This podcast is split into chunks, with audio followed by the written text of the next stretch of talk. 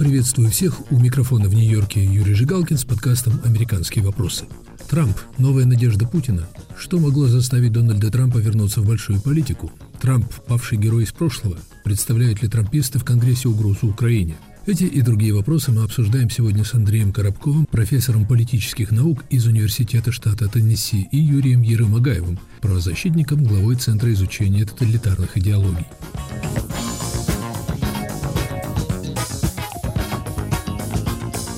15 ноября бывший президент США Дональд Трамп в своей резиденции Мар-э-Лаго во Флориде объявил о вступлении в борьбу за номинацию в президенты США от республиканской партии.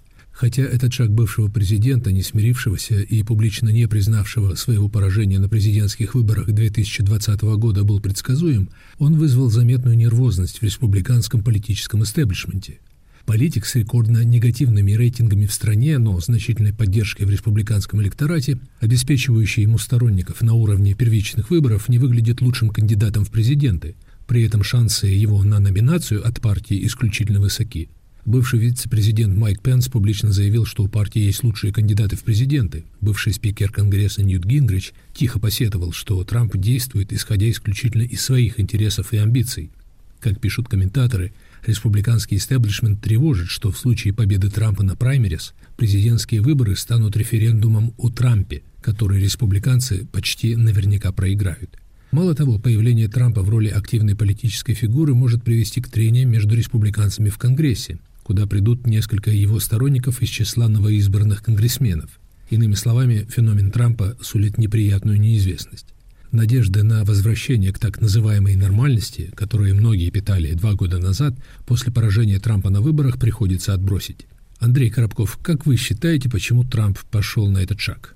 Есть три причины, по которой Трамп делает это вообще и делает это сейчас. Первое, ему нужно сохранить э, свое присутствие с тем, чтобы сохранить влияние как на партию, так и на процесс праймерис.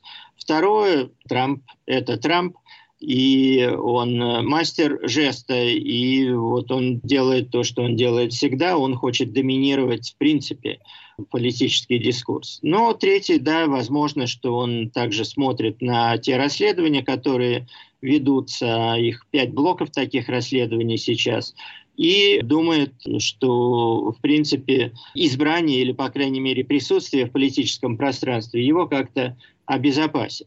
Но дело в том, что то, что мы видели последние дни в медийном пространстве, это в определенной степени выдача желаемого за действительное. Очень хотелось как элите в целом, так и республиканской верхушке от Трампа отделаться. Они подхватили идею о том, что вот э, эти выборы оказались провалом трампистов.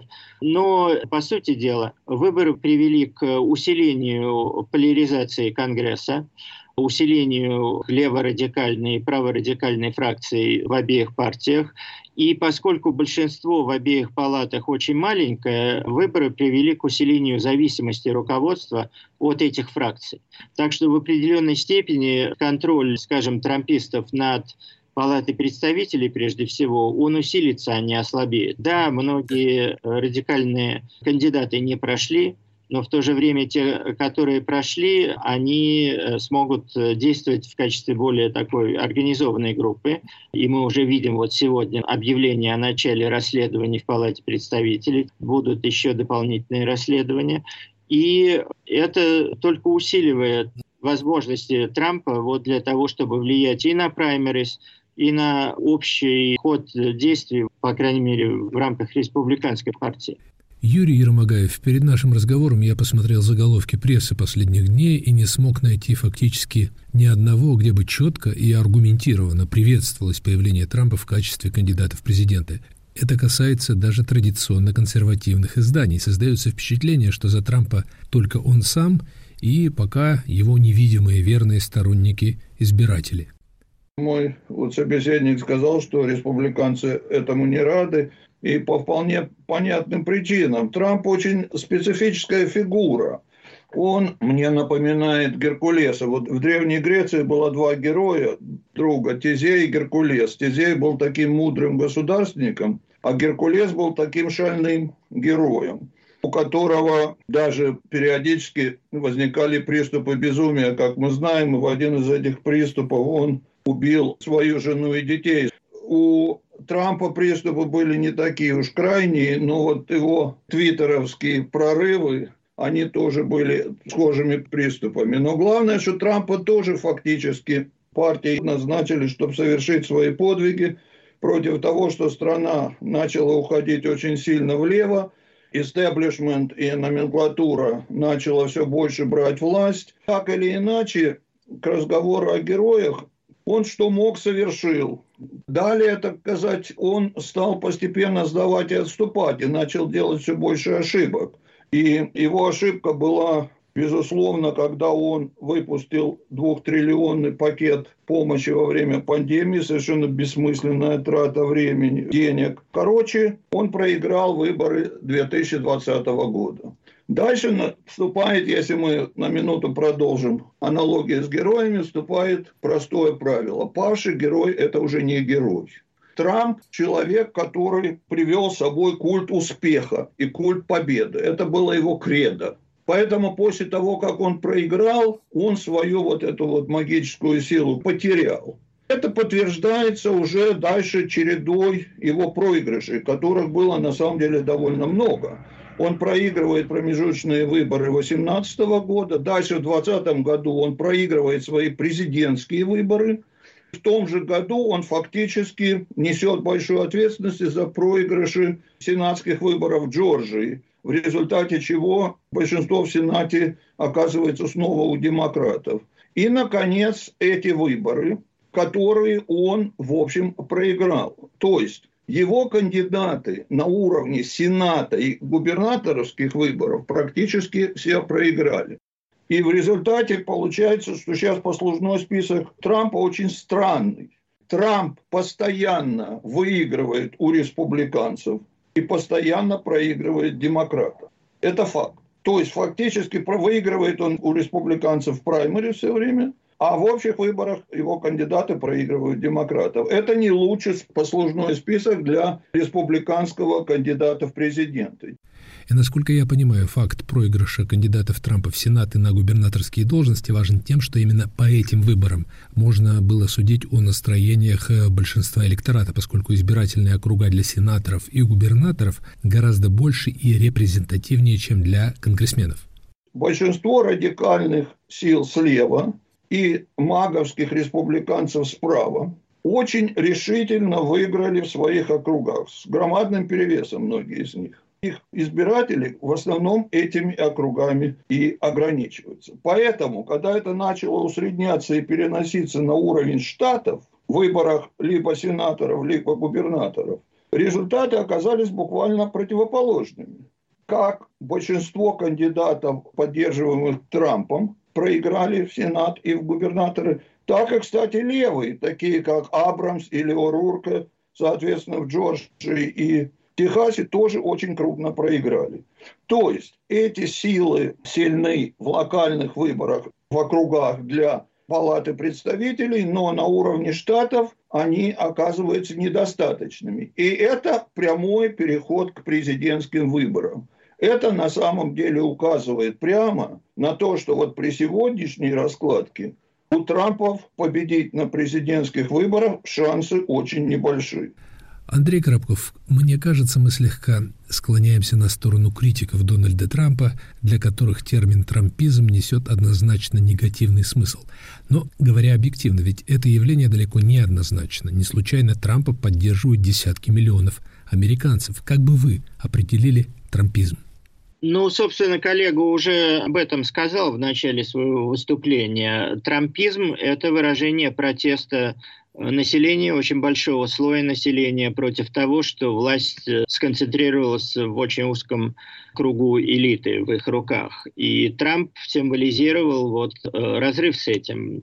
Он бросил вызов целому ряду таких э, династий, Э, если мы вспомним начало 2016 года, вообще ожидалось, что Хиллари Клинтон будет бороться с э, Джебом Бушем. То есть это уже была персонализация и символизация вот этой власти элиты.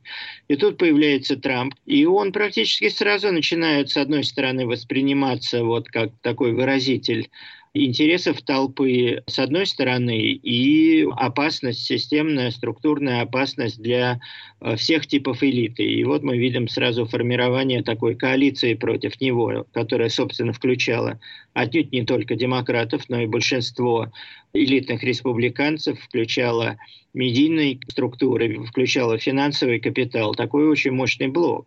И Трамп одновременно, в общем-то, выражал интересы и реального сектора экономики, малого и среднего бизнеса, ну и одновременно он играл, в общем-то, такую этническую и расовую карту, когда, в общем-то, он говорил о нелегальной иммиграции, его избиратели понимали это так, что он выступает против иммиграции.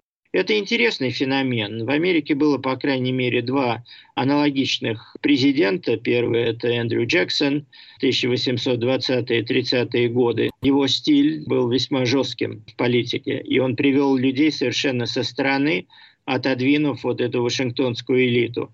А вторая фигура – это, конечно, Тедди Рузвельт. Тень Тедди Рузвельта сейчас нависает над республиканцами и, в общем-то, их ужасает, потому что они понимают, что если Трамп проиграет праймерис, он вполне может сделать то, что Тедди Рузвельт сделал в 1912 году. Выставить себя в качестве независимого кандидата и убить шансы республиканцев на Белый дом. И такой вариант выглядит вероятным, потому что имидж Трампа, как показывают эти выборы, заметно потускнел в глазах избирателей.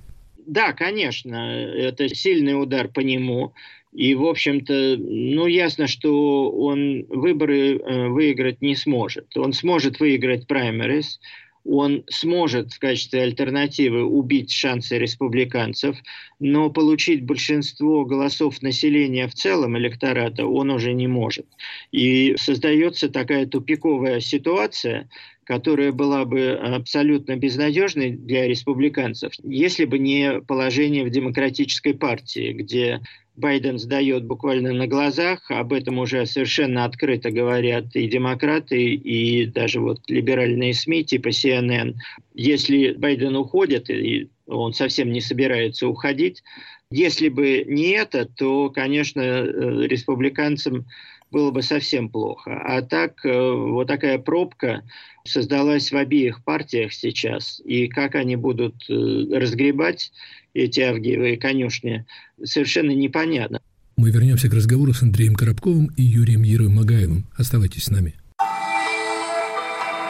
Привет, я журналист «Радио Свобода» Александр Гостев, который побывал почти в 70 странах. Там везде и всегда происходят интереснейшие события, влияющие и на нас с вами.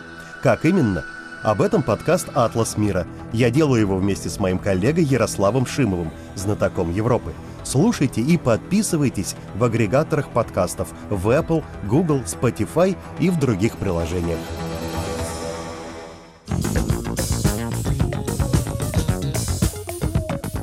Подкаст «Американский вопрос» у микрофона в Нью-Йорке Юрий Жигалкин. Трамп – новая надежда Путина. Что могло заставить Дональда Трампа вернуться в большую политику? Мои собеседники Андрей Коробков и Юрий Еромагаев.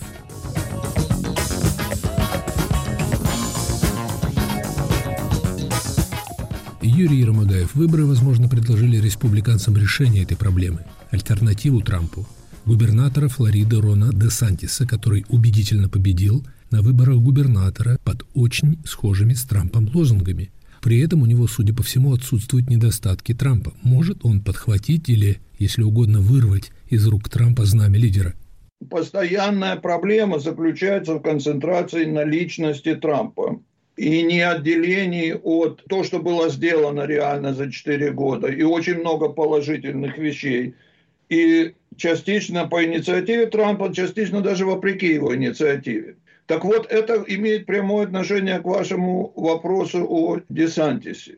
Дело в том, что если мы посмотрим на политику именно Трампа за эти четыре года, то по уже существующим выступлениям Десантиса мы видим, что он вполне готов продолжать и делать многие вещи, которые делались при Трампе. Грубо говоря, Трамп не необходим для того, чтобы продолжить положительные программы, которые были сделаны в его время. Безусловно, у трампистов есть большой элемент личной лояльности. Тем более, что они действительно считают, что Трамп несправедливо проиграл выборы 2020 года. Но это тоже не вечное чувство. И если они видят кандидата, который на самом деле предлагает по многим пунктам те же решения, доказал достаточно хорошо свое умение делать эти вещи и умение выигрывать решительно выборы, то не поддерживать этого кандидата тоже очень трудно. Я должен сказать, что до последнего времени большинство сторонников Трампа очень положительно относились к Десантису. Сейчас, безусловно, когда Трамп начинает бросать ему вызов и прямо против него выступать, они будут поставлены в более трудное положение. Я не считаю, что Трамп неизбежен. К тому же, если Трамп столкнется в праймерис с очень сильными и смелыми, я подчеркиваю слово смелыми, кандидатами, мы еще не знаем, как, что будет с Трампом и как он себя поведет. Но вероятность того, что мы в 2024 году увидим повтор того, что произошло в году 2020, все-таки велик, как вы считаете? Я думаю, что факт, что Трамп себя выдвинул в кандидаты от республиканской партии, сильно увеличивает вероятность того, что Байден будет выдвинут кандидатом демократической партии. И я объясню почему. Если от республиканцев будет кандидат, у которого негативный рейтинг гораздо выше позитивного, как это было у Трампа в 2020 году и как это у него, скорее всего, будет в 2024, даже, может, в большей степени, то, в принципе, Байден может точно так же выиграть, как и он выиграл в 2020 году. С другой стороны, если кандидатом будет какой-то другой республиканец, например, тот же Десантис, то Байден ему, безусловно, проиграет. Вопроса по этому поводу для меня никакого нет. Но если даже будет не Байден, а какой-то другой кандидат из демократов, он, скорее всего, тоже проиграет такому кандидату, как Десантис. Дело в том, что четыре провальных года, а следующие два года не будут лучше, чем эти два предыдущих, они не помогут ни одному из демократических кандидатов. Андрей Коробков, учитывая скептичное отношение администрации Обамы к идее поддержки Украины, мало кто ожидал, что президент Байден станет таким горячим сторонником выделения помощи Украине. Он только что запросил у Конгресса еще почти 38 миллиардов долларов на помощь Киеву. Как вы думаете, появление Трампа в качестве активной силы на политическом пространстве отразится на уровне поддержки Украины? Общего изменения политики не будет. Дело в том, что и демократическая, и республиканская партия сейчас э, расколоты. У республиканцев есть трамписты, которые считают, что эту помощь надо сокращать и, э, может быть, в принципе, прекращать, но большинство все равно принадлежит э, в Конгрессе традиционным республиканцам, которые выступают в качестве ястребов по этому вопросу. С другой стороны, у демократов есть леворадикальное крыло, так называемые прогрессисты, которые тоже требуют э, сокращения помощи и перенаправления ее на нужды э, тех групп специальных интересов, которые они представляют. А, но в целом консервативное э, большинство республиканцев и традиционное большинство демократов, они будут составлять большинство в обеих палатах. Другое дело, что теперь начнется расследование того, как эти средства используются, будут э, проверки относительно того, что конкретно администрация предлагает э, предоставлять Украине. Это будет затягивать процесс, будут какие-то перебранки по этому поводу в Конгрессе и будут расследования. Начало расследования Хантера Байдена прямо в первый же день, видимо, 10 января, когда новый Конгресс соберется, неизбежно поднимет вопросы Украины тоже вот в связи с бурисмой и с участием, собственно, Джо Байдена во всех этих э, аферах.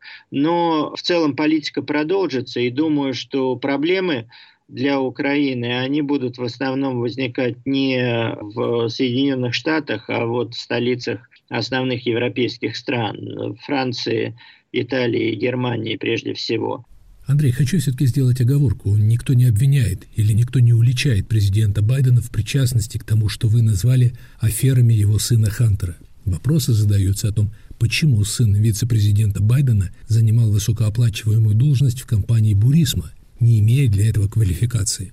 Сегодня уже представители того, что будет юридическим комитетом Палаты представителей, об этом начали заявлять открыто. То есть ясно, что атака на Байдена будет очень мощной, и она начнется с первого же дня вот созыва нового состава Конгресса. Так что эм, легкая относительно жизнь для Байдена закончилась. Сейчас будут идти бесконечные расследования, будет э, выпускаться информация, которая и так была накоплена, но ее придерживали вот до получения большинства. Юрий, я знаю, что вы пытались подсчитать число скептиков в отношении масштабной помощи Украине, прошедших в новый состав Конгресса, и пришли к выводу, что их будет немало. В день выборов я написал короткую заметку в соцсетях. Написал, в общем-то, ее в шутку. Содержание было такое, что главным победителем в выборах оказался путинский блок. То, что я имел в виду, следующее. Дело в том, что, вот как Андрей говорил, поддержка у Путина, он такой двуликий Янус у нас. Он сумел обеспечить поддержку с двух сторон, с крайнего лева и с крайнего права. И то есть у него люди, которые его поддерживают, это прогрессисты демократической партии и многие трамписты в республиканской. Юрий, поддерживает Путина, это очень сильно сказано, это, конечно, не так. Симпатизируют, симпатизируют как минимум. Причем по разным причинам. Люди слева его поддерживают еще с советских времен, как советского человека которым они симпатизируют, люди справа считают его таким же консерватором, как они, по большой ошибке и даже глупости, я бы сказал. Но, в принципе, в каждой шутке есть доля истины, и совсем игнорировать этот факт не надо, потому что это вопрос важный. Я не думаю, что он изменит критически что-то для Украины. Но число оппонентов помощи Украине, насколько я понимаю, немного. 30 человек слева, авторов отозванного письма Байдену с призывом вступить в переговоры с Путиным и единицы справа. Прогрессивный блок около 100 человек. Большинство из этих людей сторонники либо уменьшения, либо прекращения поддержки Украины. Это я могу сказать совершенно точно. Другое дело, другое дело, что если мы возьмем демократическую половину Конгресса, то у демократа очень сильна партийная дисциплина, э, демократический централизм. Поэтому, когда их левые по каким-то вопросам сильно отходят в сторону, у них еще есть власть их приструнить и убрать этот фактор. У республиканцев вольница гораздо больше, поэтому мы часто видим больше голосований или выступлений по поводу ограничений поддержки Украины справа, чем слева. К тому же, давайте не забывать еще одну вещь, что есть еще американский народ. И по всем опросам, по всем опросам среди просто населения американского около 70% считают, что Украину надо продолжать поддерживать, и многие считают, что даже надо усилить эту поддержку. Андрей, Трамп, который не уставал повторять, что было бы замечательно иметь хорошие отношения с Россией, становится участником политического процесса. Как вы думаете, стоит ли Кремлю питать хотя бы смутную надежду на то, что, как они любили там говорить, в Вашингтоне опять появился свой влиятельный человек, возможно, будущий президент? Вряд ли, потому что реально все, что мы видели, состояло в том, что Трамп проводил жесткую линию, собственно, защищал американские интересы, как это было в случае Китая. И на самом деле будет много разговоров о сотрудничестве, будут, наверное, и личные встречи, будет какое-то формальное потепление отношений, но Трамп будет э, жестко отстаивать американскую линию. Трамп жесткий реалист. Он э, смотрит на политику с точки зрения властных отношений.